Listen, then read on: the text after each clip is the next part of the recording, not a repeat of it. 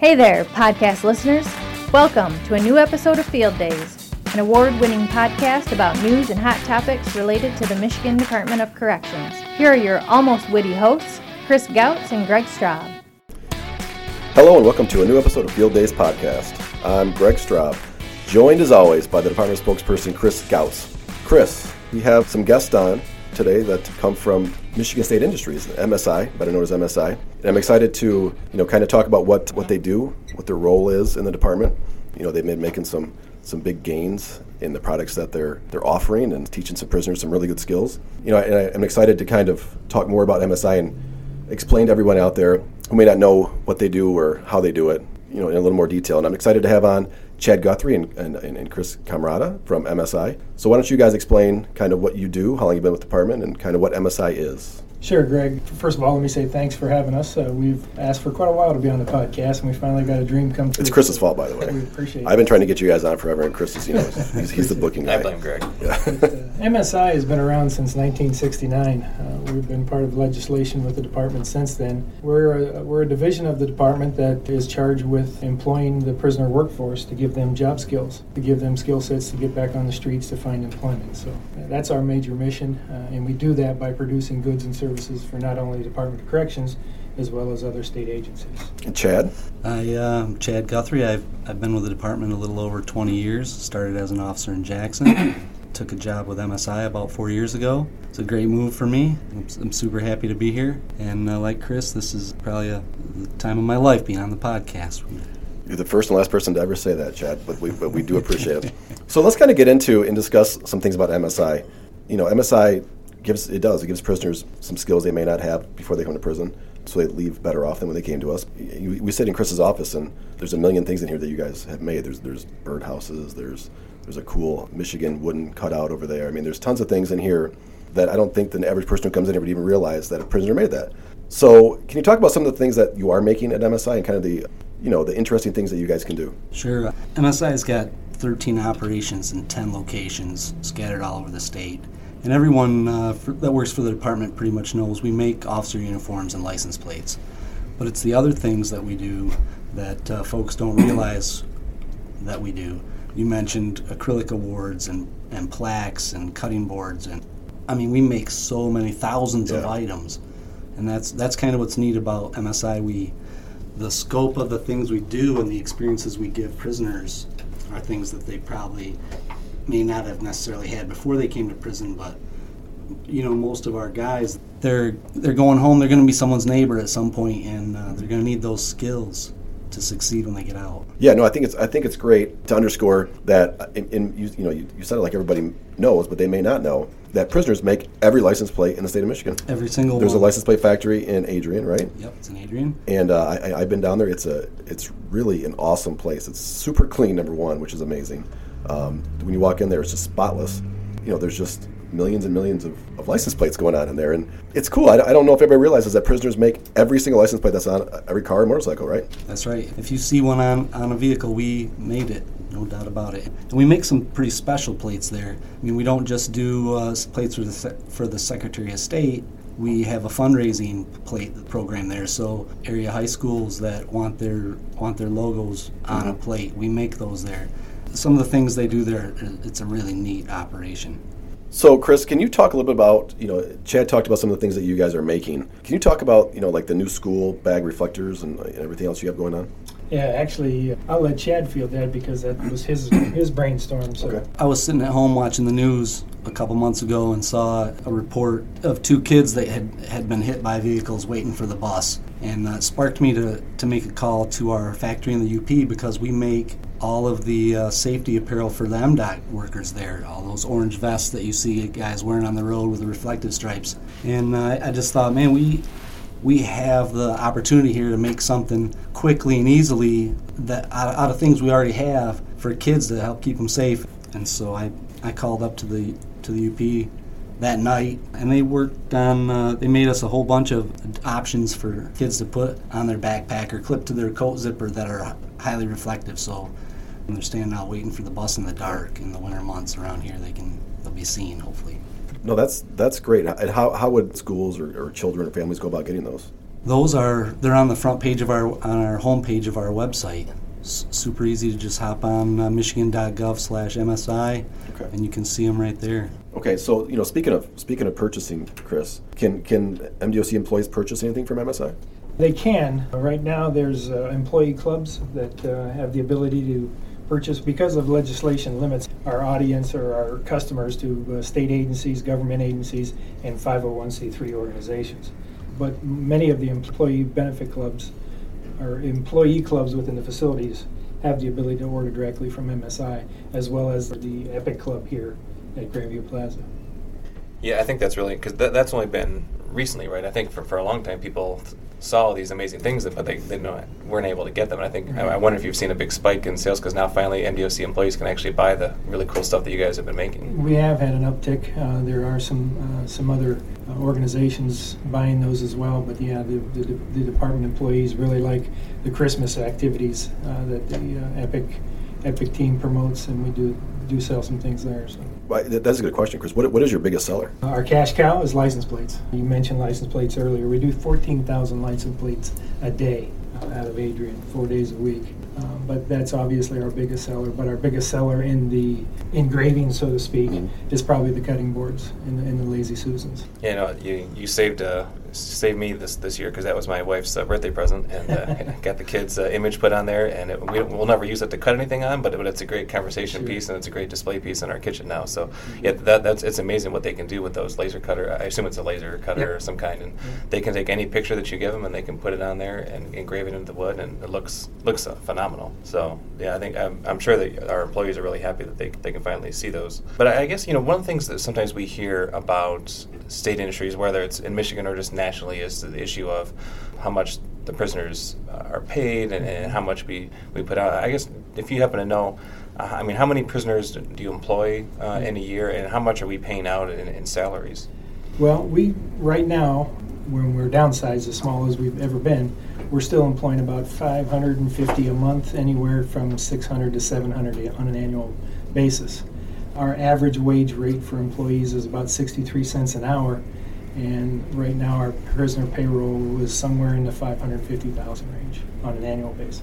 And, and for people who, who hear that and think, well, well, how can you only pay somebody, you know, sixty cents? Can you explain like wh- why that is and, and some of the reasons for that? That Well, we have a five pay pay scale, five range pay scale, and the average is 63. Some of the prisoners more skilled make upwards of 90 or a dollar 10, whereas the incoming rate I think is around 35 cents. cents an hour. That's a pay scale set by industries um, based on the uh, uh, information from education what other prisoners are being paid as well around the state, around the nation. That's good. And I think uh, overall, whether it's MSI or just other prison jobs, I mean, the, the state pays about $10 million in, in prisoner wages all throughout the department. So I think that that's a good component of it. But it's not just about what, what they get paid here while they're, while they're doing this, but because they're learning hard skills, but they're also learning soft skills, right? I mean, they're learning things that they can take out with them. And, and that's the whole point of this, right? Right. The soft skills are are probably the most important thing that we that we help prisoners with. You imagine uh, a lot of these guys never had a, a job before they came to prison, or uh, or a boss, or learned how to work with other people, or had uh, you know had the responsibility of showing up to work on time.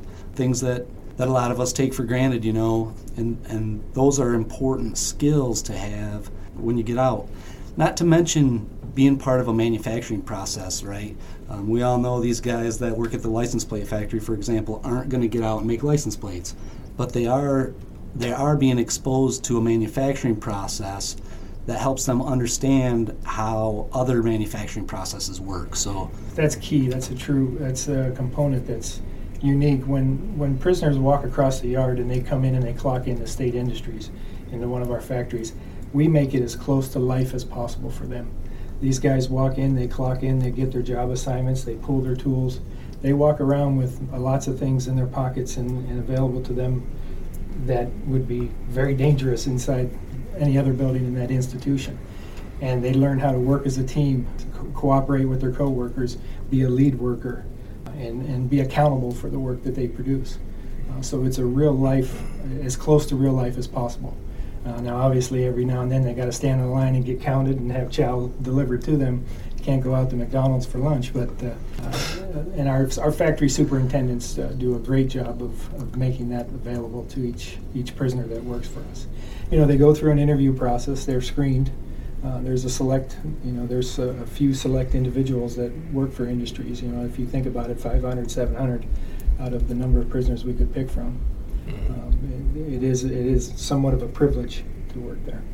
Yeah, and I mean, you talk about some of your factory superintendents. I mean, I, I deal probably most with, with uh, Will Rondo down at, at Adrian, and, and he, he talked about that too, uh, the soft skills, and, and that really impressed upon me whenever he would talk about that. The fact that most of the guys that he gets, they've never filled out an application before. They don't have a resume because they've never had job experience. They've never even worked at McDonald's before. They were getting into crimes when they were teen, or they just didn't have a job, and then then they come here and then they have nothing to fill out. And so this is literally the first job experience that they have but they, they walk out, they know how to work a line, they know how to, they know the importance of if I don't do my job, everybody else down the line can't do theirs. And well, it's almost really, you know, sometimes somebody believing in them that they can actually do something right. is, will go a long to way. To be given a chance, yeah, yeah right. it, it, really definitely helps. And, and, and, to that extent, one of the things we're working on within industries as well as trying to partner with education is develop more nationally recognized certifications. Right now, we have two certification programs.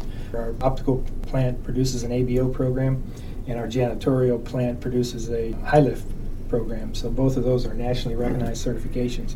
One of the things we've got going on this year in April, we're taking a couple people from education with us to our national conference so they could be exposed to other states and what they're doing in terms of developing uh, certified programs within the industries so we can connect the two.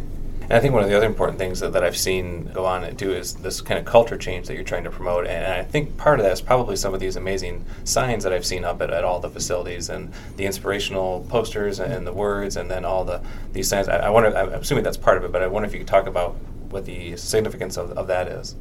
Well, as with any good organization, the value is within the people you, that works for the organization, and we have some great people within state industries.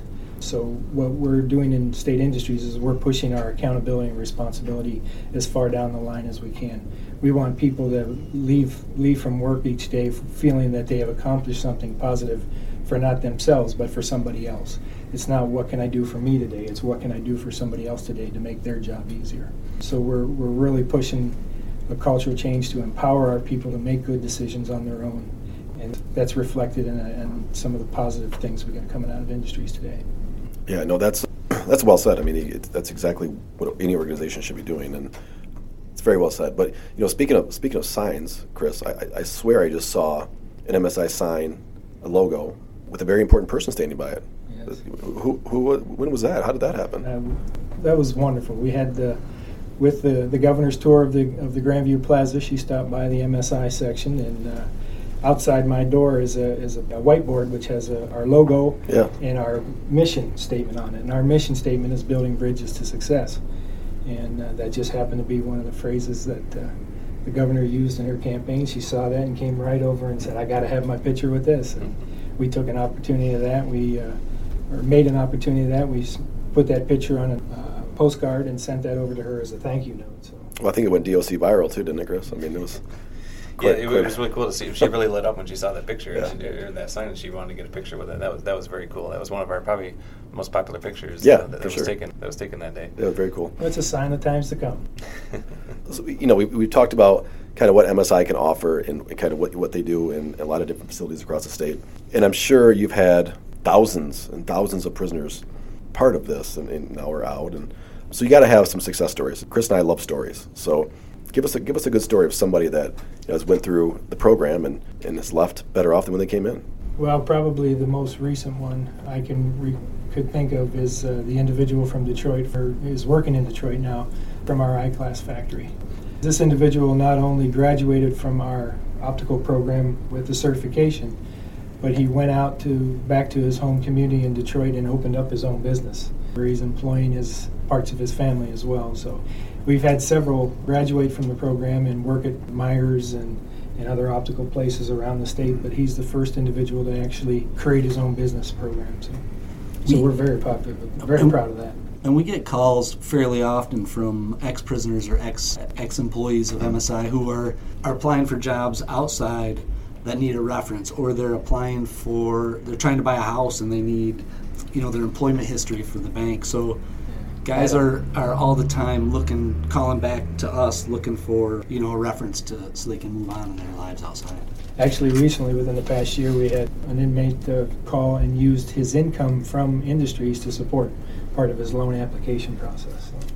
Well, we actually had that program on the podcast previously, the, the eyeglass, the optical. Yeah, so people want to, if they want to listen to that, they can certainly go back and, and, Yeah. and check out that. We can put that in the email for people if they want to go back and listen to that. The, the awesome instructors there that, Yeah. that, that are part of that program, uh, they were real a lot of fun to talk to. and to. they were passionate about helping people and, and Oh, giving people skills. So, yeah, that's great. You guys bring that up because they, they have actually been on the podcast and did an awesome job. Well, one of the uh, stories that I guess I teased uh, last week, you almost Oh, yeah. got, you got me to spill Sure. out, was was what I wanted to mention was that you know when I started here, about four four and a half years ago or so, somebody came up to me who's not here anymore, who was kind of negative about MSI, and they're like, all you need to know about them is that they never make a profit, they're always in the red, know, they're, there's kind of that thing over there, and I was like, this seems really negative. What I know about MSI is really positive, like they, they make all these amazing things, and then I ran into you just recently, and you were telling me that you guys are now in the black. You guys have really been working hard, and you- you've reversed that cycle. So I wonder if you could talk about that, and, and you guys are going to finish the year in a, in a positive way.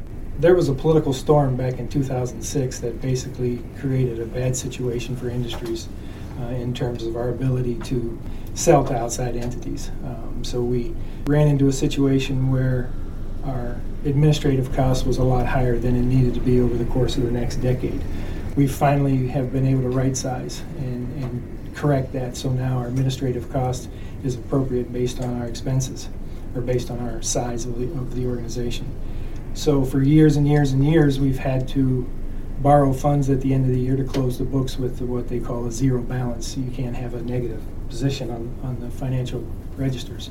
So because we're an internal service fund, we could borrow from other internal service funds. 2018 is the first year in the last 14 years in which industries will not have to borrow funds to close their books. In fact, we closed our books with a positive $609,000 uh, in the in the coffers. So we're moving in the right direction, and that's that's occurred over a number of years, not just this this past year. So. And that's amazing. And I, I don't know because I'm definitely should not be a numbers person, but I, mean, I, I assume, or at least I hope that ma- that's money that you can then use to, to reinvest, or you can you do other things with it and build the program more. Is that kind of the idea? Correct, yes. We, we've downsized to as small as we need to be. Now we need to grow and expand our operations as long as we do it in the right way, utilizing any surplus to put back to the industries in terms of equipment and things like that. Uh, The other things we've done is we've, we've taken a look at a lot of our pricing and our pricing structure and, and made them more competitive with the market, realizing that, you know, not only is our job uh, employ prisoners to give them skill sets, but we also have to be priced right as well. Right. Otherwise, you, in today's market, it's a challenge. So. Right. Chris, I'm, I'm glad we finally were able to get them on. You know, it's it's, a shame we've been this long. I blame you again. Yeah, So it's- this is all my your fault. Yeah, because Um, I love MSI. As you can see, Yeah, my well, I know you love MSI. You, your office is decked out in MSI stuff, which is nice because you, you get a lot of visitors. You Yeah, I have a lot. quite a few that- visitors. I told Chad when I, great, when I got this yeah. office, I said, "You bring me anything you That's got right. that looks cool, It's a and I'll put it in great my office." conversational piece. Reporters come into my office all the time, and I want them to see the amazing stuff here, and, and it's turned into some stories. That's right. People have come in here and said, "Where does that come from?" Other than that Central Michigan thing you have Yeah, right there. Well, But, um, everything here is central. It's amazing how much Central Michigan stuff you guys can make. I, I really appreciate that. No, but seriously, Chris and Chad, we really appreciate you coming on, number one, but we really appreciate what you're doing with MSI and, and you know, and being creative and innovative and really giving offenders some skills to leave with. You know, they're not just coming in there punching a clock. They're actually learning like soft skills and they're learning manufacturing skills and learning how to be at work every day and stay at work every day and show up. And you guys are making a difference, clearly making a difference. And we appreciate you very much and we thank you for coming on Field Days and explain, talking about it. Well, I appreciate that. I appreciate you having us, but it's not so much Chad and I that are making a difference. It's our it's our staff that work at industries that make the difference. These guys that are out there every day. You know, one thing I'd like to mention before we before we uh, close down is we have a vision in industries, and that vision on a, on a high level is industries in Michigan should be producing the automotive worker of tomorrow, and that's where we're going to work towards. So. That's great. And as we go along, we should definitely have you back to talk more about that and then how that comes to be because that's I, we've talked about that before, and I think it's a really impressive, uh, high high goal to, high goal to hit. But it's really important, and I think if anybody can do it, you guys can. I appreciate that. Thanks for having us. Well, Chris, that's you know it's always interesting to have you know different aspects of the department on, and MSI is, is definitely you know one of those things where I'm sure people hear about MSI and know that prisoners make things, but you know, to get an in-depth conversation with the guys who are running it and get a better understanding is, is, is I think it's good for everybody to hear to fully understand what MSI does. They do they do quite a bit, right?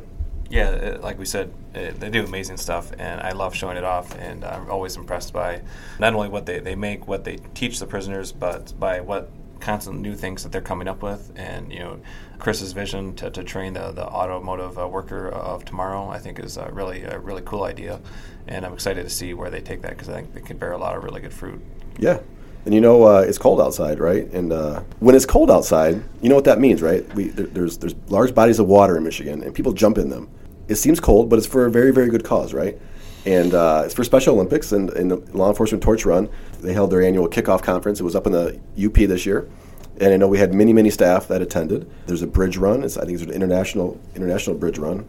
Not sure what bridge it was, but it, I'm sure it's between Canada and the UP. I'm, I'm guessing if it's international, right? Does that sound Yeah, I would- I would- there's a few choices. Is that your it could guess? Be. Yeah. it's Okay. good. Yeah. But yeah, we had, we had quite a few staff that are involved in not only the conference but that run. So you know, kudos to everybody who you know involves himself. I know Grand Rapids Parole and Probation do a heck of a job raising money for this great cause, and they and they will again this year. And you know, we won quite a few awards at this conference, Chris. I saw on social media um, that we won the Diamond Award again. We Yeah, for raising over five hundred or fifty thousand dollars $50,000, for Special Olympics in 2018. That's Yeah.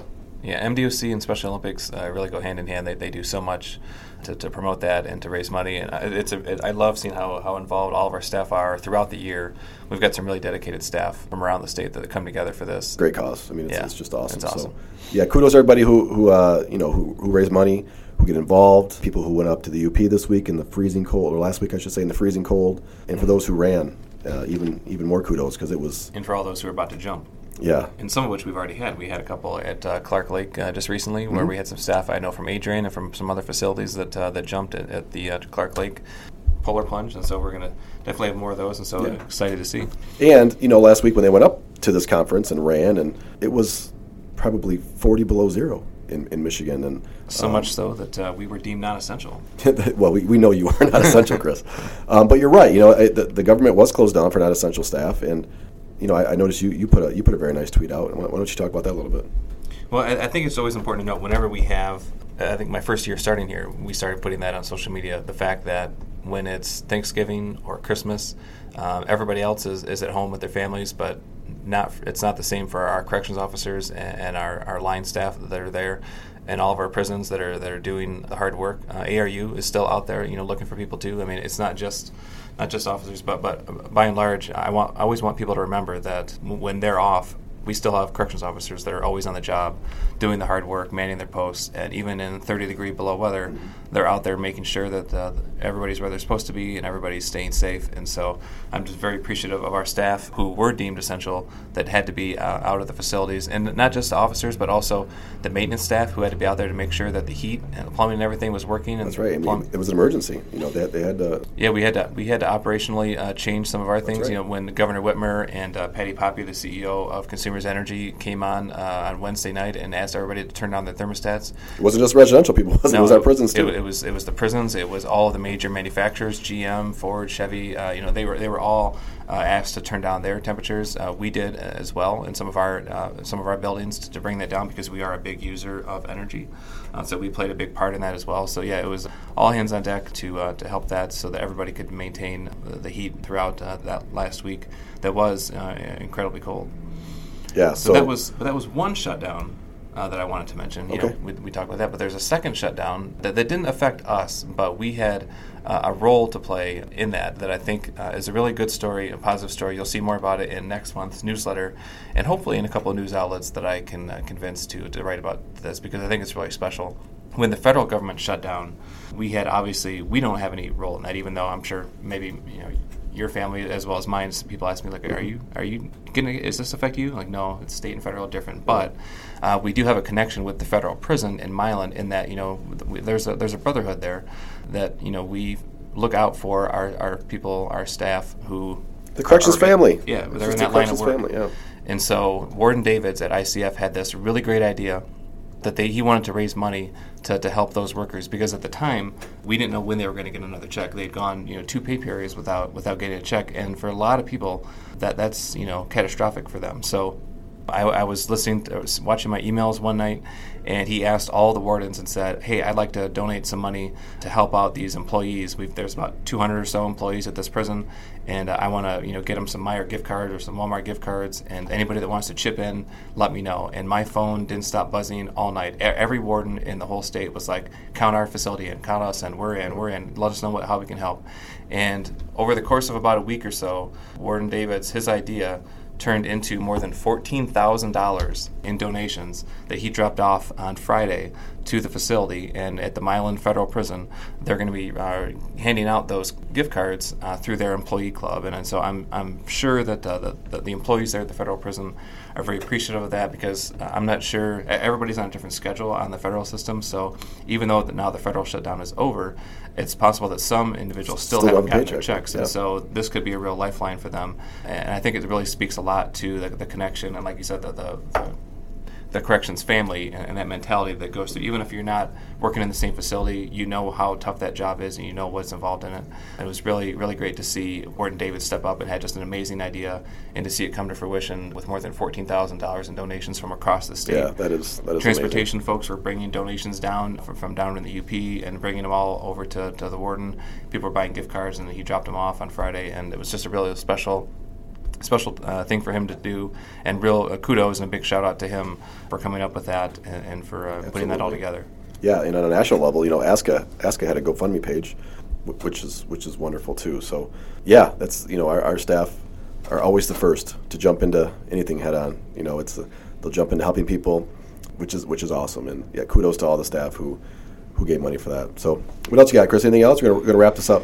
I think we should wrap it up. I think that was a pretty good week after uh, my first day in the office uh, of, of, this week, so a little unusual. So we got a lot to catch up on, so we're going to get back to work. We'll talk to you guys uh, next week and have another great episode of the Field Days podcast. All right, as always, thank you for listening. We'd love it if you would help us spread the word about the podcast. You can do that by subscribing to the show on iTunes and leave us a review. You can always follow the department on Facebook at MI Corrections and on Twitter at Michigan DOC, as well as the FOA account at MDOC FOA and the CFA account at MDOC CFA. And you can send any questions you have to the show using the hashtag AskFieldDays. Until next time, thanks for tuning in to Field Days Podcast.